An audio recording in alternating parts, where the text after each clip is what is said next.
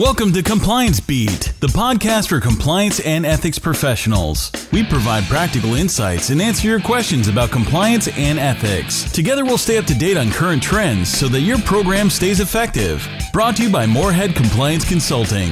Here's your host, Eric Moorhead. Welcome to this edition of Compliance Beat. The question today is Does the Yates memo increase my liability as a compliance officer? For those that aren't familiar with the Yates Memorandum, it's a September 9th, 2015 directive from the Deputy Attorney General, Sally Yates, to the various U.S. attorneys and the heads of other divisions of the Department of Justice that have criminal enforcement responsibilities.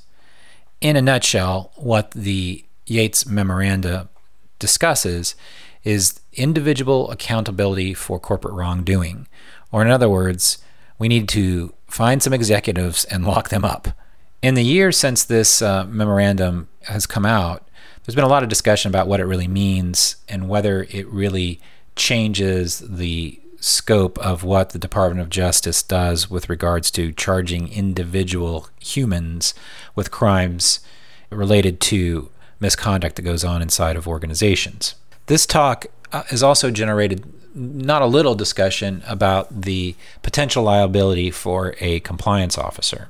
But first, let's take a step back and talk a little bit more about what the Yates Memorandum has actually done. I would suggest that its greatest impact has already been seen in the last year, and that impact is that we're talking about the Yates Memorandum.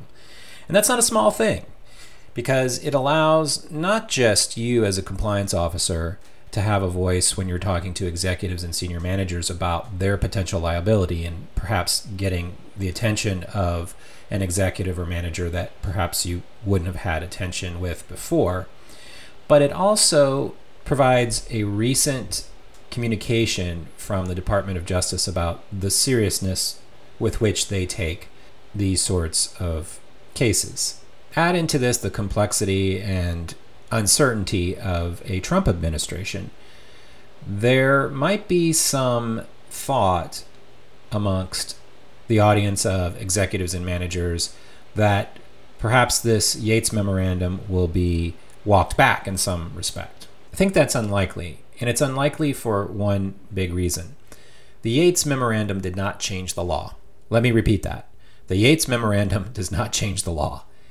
The same ability that the various U.S. attorneys and various trial attorneys within the United States Department of Justice had the day before the Yates Memorandum came out existed the day after. At its heart, the Yates Memorandum is nothing more than a declaration. It's important because it comes from the Deputy Attorney General of the United States, but it doesn't really stake out any different approach when going after an individual charged with an offense related to commercial, or corporate crime. The second thing to keep in mind is that the line prosecutors, the career prosecutors, the civil servants that work at the Federal Bureau of Investigation and throughout the Justice Department are still going to be on the job and carrying out their responsibilities on January 21st, 2017. So, for those investigations that have been undertaken in the last year, those are going to continue on. And that's another important thing to keep in mind when you're talking about federal investigations. It is not possible to effectively gauge the impact of the Yates Memorandum one year out. Most federal investigations are years in the making, and actual prosecutions follow even further after that. So, the actual numerical impact, the number of individuals charged with offenses that are typically considered white collar, for example, can't really be judged in 2016 from a directive that came out in late 2015. But we all should kind of keep our eyes on the sentencing guideline statistics coming out in 2017, 2018, and 2019 to see if we do see a trend, perhaps, with certain offenses. And particularly offenses that are correlated to organizational investigations or organizational prosecutions. For organizations that are investigated but not prosecuted, that's going to be a little more difficult to pull out of uh, available data. But for organizations that are actually charged with an offense, the Sentencing Commission does keep track of individuals that are charged with a similar offense or charged in the same course of conduct. And typically that number runs about 60% year to year. So almost two thirds of organizations that are charged with an offense have an individual that's also, at least one individual, that is, that's also charged along with the organization. And in 50% of those cases, or in other words, 30% of all cases of organizations being charged with an offense, there is a high level official, an owner, a board member, a manager, or senior supervisor that is charged as well. In fact, I think I've mentioned before, you look at the sentencing statistics, it's not hard to make a case that actually the Department of Justice and the various U.S. attorneys' offices that are prosecuting organizations are doing a pretty good job of prosecuting individuals as well, if you look at it from the perspective of the data, anyway. That's not to say that the Yates memo was a solution looking for a problem, because certainly the perception is that in certain cases, individuals haven't been held accountable for corporate wrongdoing that was clearly the result of decision making that went on, particularly at the highest levels of the organization. But what any prosecutor will tell you is that looking at a particular conduct and having the feeling that that conduct perhaps is malfeasance and perhaps ought to be prosecuted, and being able to prove beyond a reasonable doubt in a court of law that the conduct undertaken by those individual executives or managers was uh, a violation of the law are two different things entirely. I don't want to get too far afield of from the Yates memorandum itself and the potential culpability for compliance officers, and I'm going to get back to it. I promise you, I just wanted to lay some groundwork. But I, would also mention that uh, along these lines, there has been the theory of theft of honest services. And I would encourage you to Google that. And perhaps at some later date, I'll do a podcast on that and maybe bring in a guest to help us uh, walk through that concept. But shall we say that's an area of the law that there have been conflicting messages both from the Supreme Court regarding the applicability and the ability to prove culpability at the highest levels of an organization for decision making. Uh, and that p- perhaps led to many of the scandals that also perhaps led to the groundswell of support for a initiative that is outlined within the Yates memorandum. Now, I've already said that I think the biggest impact is that we're discussing these things, that we're talking about it, that it gives you another point of contact, another piece of material to discuss with managers, supervisors, and executives about their personal culpability that can lead to a broader discussion about what the organization is doing around compliance and ethics. And I think that's as valuable as anything. But uh, the other question is, is in practical terms, what, how might this actually affect prosecutions of individuals down the road? One area that I think is perhaps a little bit overlooked, but you can see it again if you look at the Sentencing Commission statistics, is this notion within the Yates Memorandum that, quote, absent extraordinary circumstances, a corporate resolution will not provide, quote, protection from criminal or civil liability for individuals. Where I think this might be important, and for those of you that are compliance officers or responsible for compliance in small organizations, where I think the rubber might re- meet the road here and perhaps some prosecutions down the road is if you have a small organization that is essentially an alter ego or is effectively completely controlled by an individual. It has been the case in the past, and I've certainly seen it in my private practice days uh, years ago in Houston, that what we used to term as throwing the corporate entity under the bus would happen occasionally in these prosecutions, where an individual that is essentially in control of most aspects of the organization engages in some conduct that is perhaps questionable, perhaps violates the law under certain theories. And to resolve the case, the corporate entity takes the hit. The corporate entity settles the case, takes a guilty plea. Uh, what this part of the Yates memorandum uh, signals to me, perhaps, is in that some of these quote unquote alter ego cases, or cases where you have a smaller organization, a family controlled organization where there are one or two individuals that wield most of the power, their ability to throw the corporate entity under the bus might be compromised eh, with a strict reading of the Yates Memorandum as guidance for the local U.S. attorney or prosecuting lawyer from the Department of Justice. So that's one area to look out for.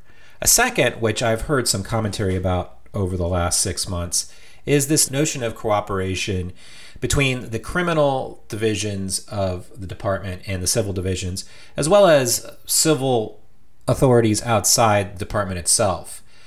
This memo talks pretty extensively about the other remedies that are available beyond criminal prosecution, including penalties, damages, restitution, civil civil forfeiture and civil seizure, exclusion, suspension, and de- debarment from future government work. While it's always been true that the Department of Justice, particularly certain divisions of the Department of Justice, like the fraud section, have worked hand in hand with uh, civil components of the department as well as other agencies such as the SEC. This kind of redoubles that effort. And the one thing that I've heard from some practitioners is they feel like this uh, call to arms for closer cooperation and really pursuing civil remedies as well as criminal remedies is something that they think might have an impact long term and that they're seeing some movement there.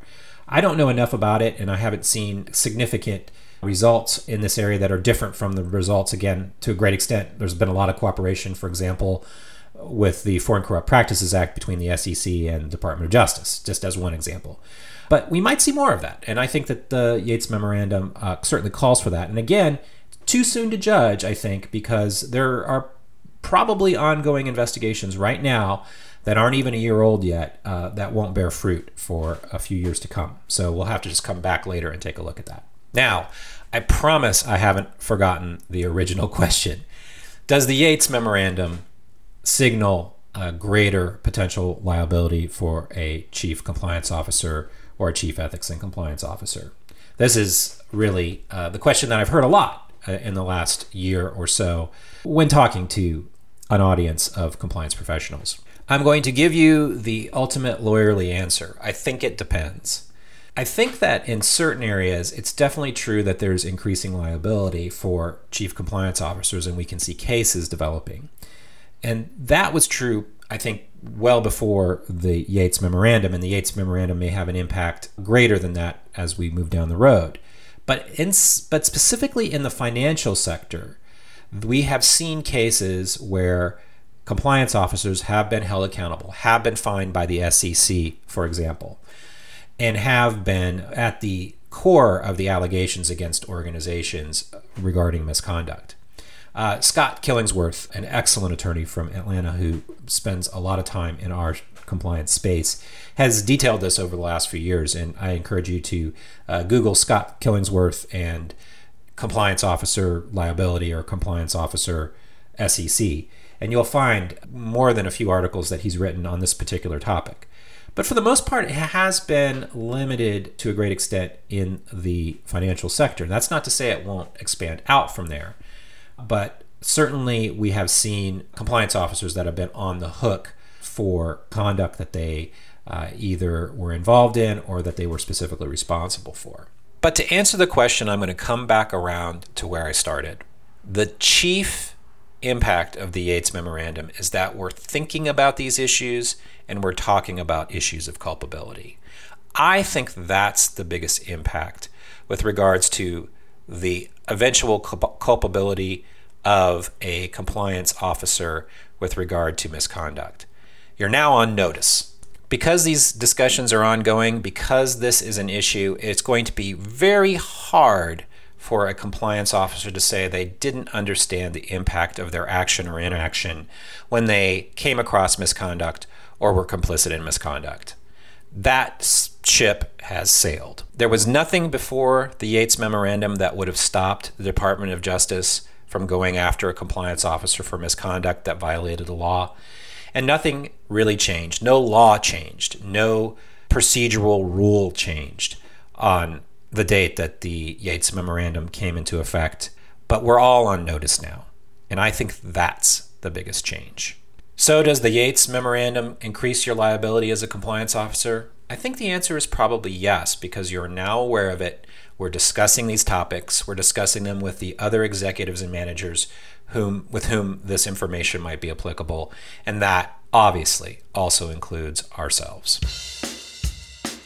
The upshot this week is as a chief compliance officer, chief ethics and compliance officer, or simply a compliance professional, the Yates Memorandum puts us all on notice that our responsibilities are no different from the responsibilities and expectations for other managers, supervisors, and leaders within an organization. And that our condoning of, participation in, or turning a blind eye to misconduct or violations of the law can result in us individually having some responsibility for those actions. We're now on notice. This week, we have three questions with Ted Banks. Ted is a partner in the firm of Scharf Banks and Marmor LLC in Chicago, where his practice concentrates on general corporate and antitrust matters. He's also president of Compliance and Competition Consultants, a firm devoted to assisting corporations in the development of effective and efficient programs in the areas of corporate compliance, internal investigations, and records management. Formerly, he served as chief counsel and senior director, global compliance policy at Kraft Foods. During his career at Kraft, his responsibilities also included supervision of complex litigation, negotiation of major corporate transactions, global records management, antitrust, and supervision of computer applications used in the corporate and legal affairs department. He's an adjunct professor of law at Loyola University Law School in Chicago, where he teaches corporate compliance to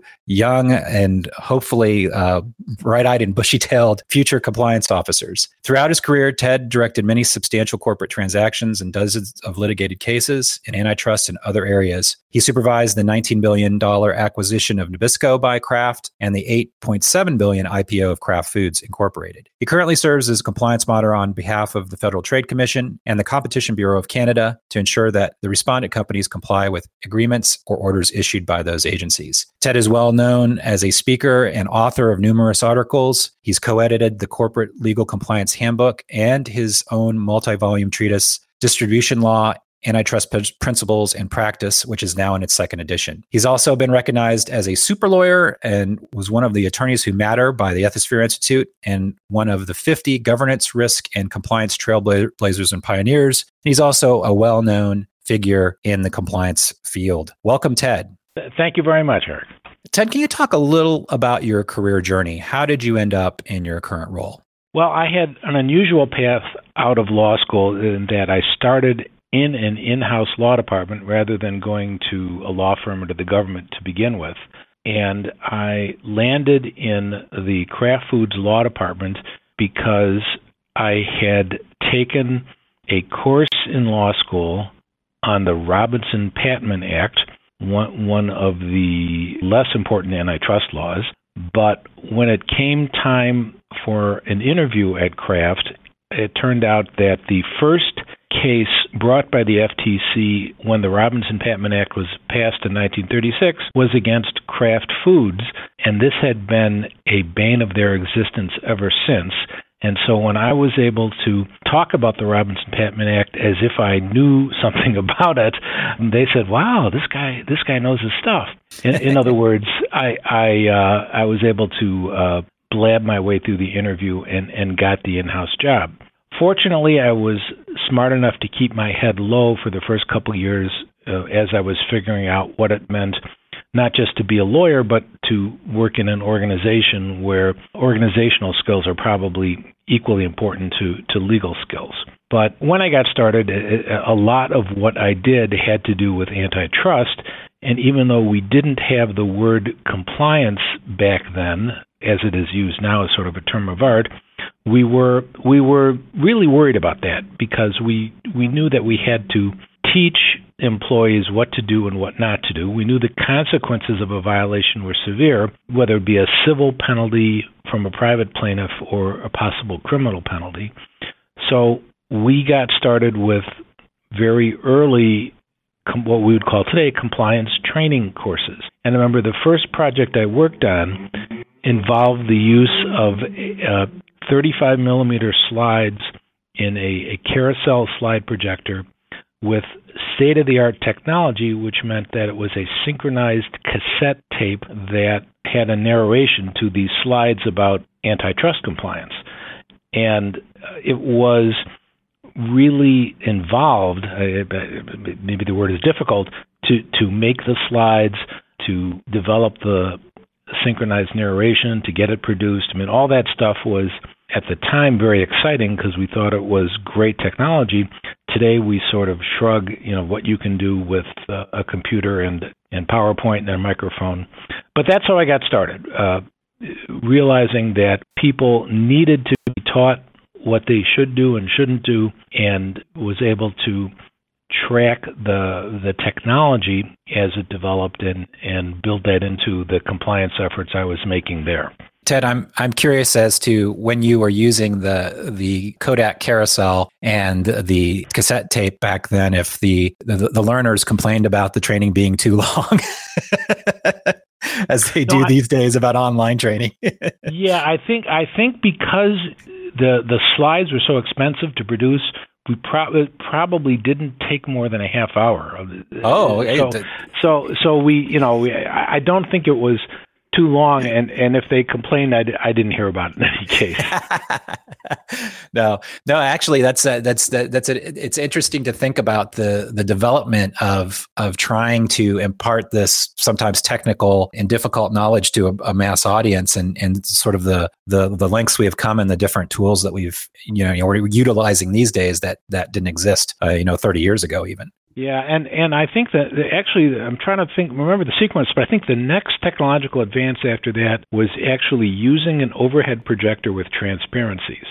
People of a certain age who hear this will will know what I'm talking about. Uh, younger folks might not, but it was a big advance when we realized that we could prepare those transparencies on a uh, a copying machine and put put put them in instead of paper and we'd be ready to go. And and a lot of uh, a lot of the the work at that point was using overhead projectors, and those had lots of problems. And it wasn't the most elegant thing as you slipped the films one after another and dropped them, and they got out of order, and you know they they weren't that great to begin with. But things progressed from there. Yep. Now, if you could go back in time and talk to your younger self before you entered the compliance field, uh, if you had a piece of advice that you think uh, would be singularly important uh, to your younger self, what would that piece of advice be? The most important thing that I learned the hard way was that whatever you're doing, you have to always do it from the point of view of the recipient, from the target audience. And in my case, it was employees. I was was trained in the traditional way of of lawyers of making sure everything was perfect and every citation was in perfect form and every proposition was supported by a citation and wanted to make sure that if you're explaining the law you explained all of the ins and outs and inconsistencies. Now that's wonderful for a audience of lawyers. It's horrible for an audience of people. And it took me a while to understand why what I was doing was not as effective as it could be because I was simply reteaching law school. And that is not the way that any compliance presentation should go.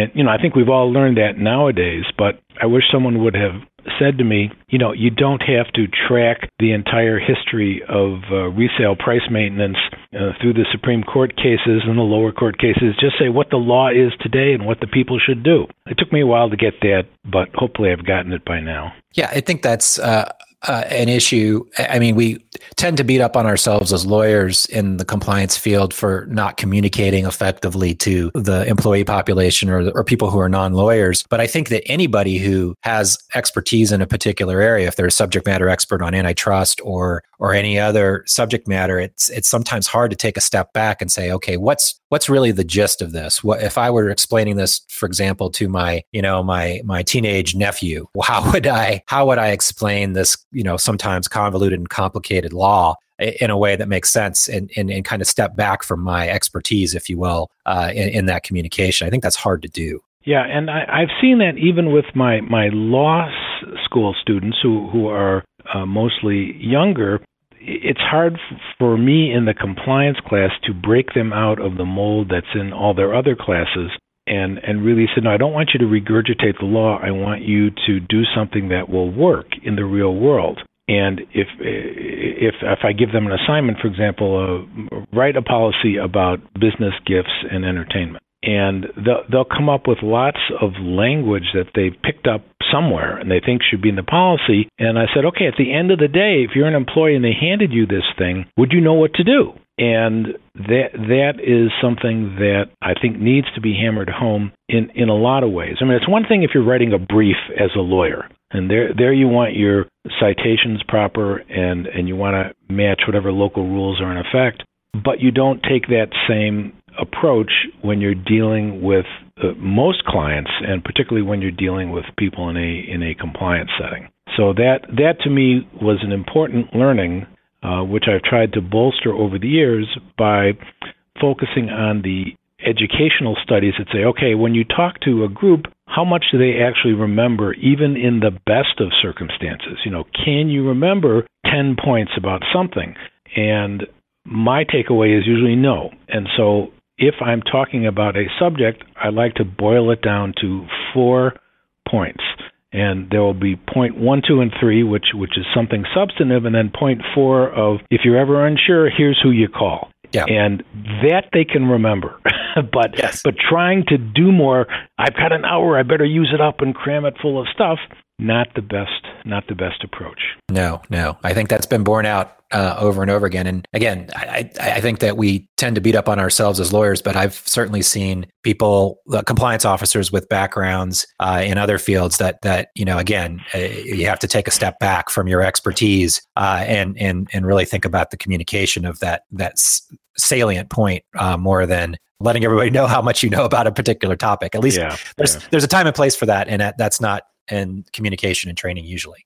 So, uh, lastly, I, I, wanted to ask you if you could peer into your uh, compliance and ethics crystal ball for us. You've uh, been involved in this profession for a while. You've seen it grow. You've seen it change. Uh, what are one or two trends that you think are going to be particularly important to all of us in the next couple of years? Well, I have always been interested in in technology, and and I think that every compliance officer, anyone involved in compliance, is it's absolutely imperative that you stay on top of the technology, and this is for, uh, in two dimensions.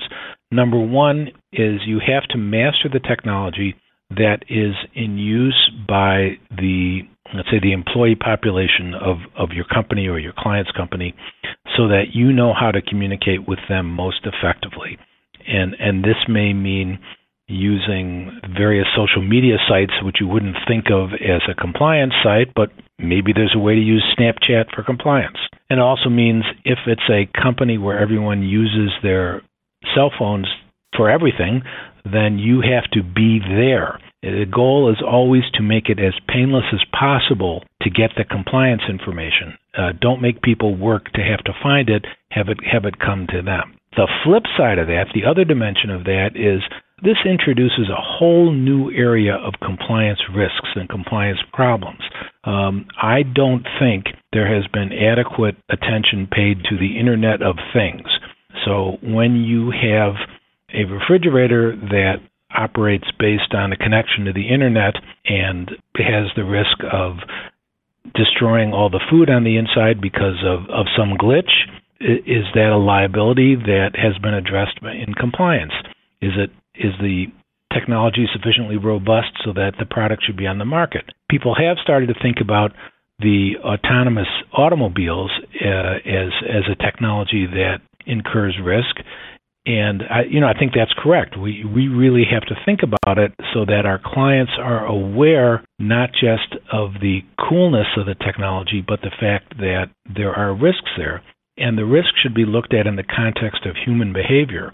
I have friends who shall remain nameless who have a Tesla with the self driving capability that was released. It is imperfect. We know that. They know that. They love it and use it all the time, notwithstanding the risks. You know, I'm and I'm talking to them and and I'm I'm horrified. But they say, "Oh, no, it's great. Nothing will happen to us." And that's perhaps something that a compliance officer can't address but you need to understand the human factors as well as the technological factors in order to advise your client and say, okay, as you roll out this new technology, you have to consider all these things that might happen based on the way that people behave and the way they interact with technology. So I think that's where there's going to be a whole lot of activity in the coming years, and it behooves all of us in this field to stay on top of it. Uh, do we have answers to all of it? No, but if we don't think about it until people start dying, uh, it'll, it'll be really too late. No, that's definitely true. Ted, I can't thank you enough for giving us a few minutes of your time this afternoon to talk to us about compliance and ethics. Oh, my pleasure. Thank you for having me, Eric. Thanks for listening to Compliance Beat. Check out our website, compliancebeat.com.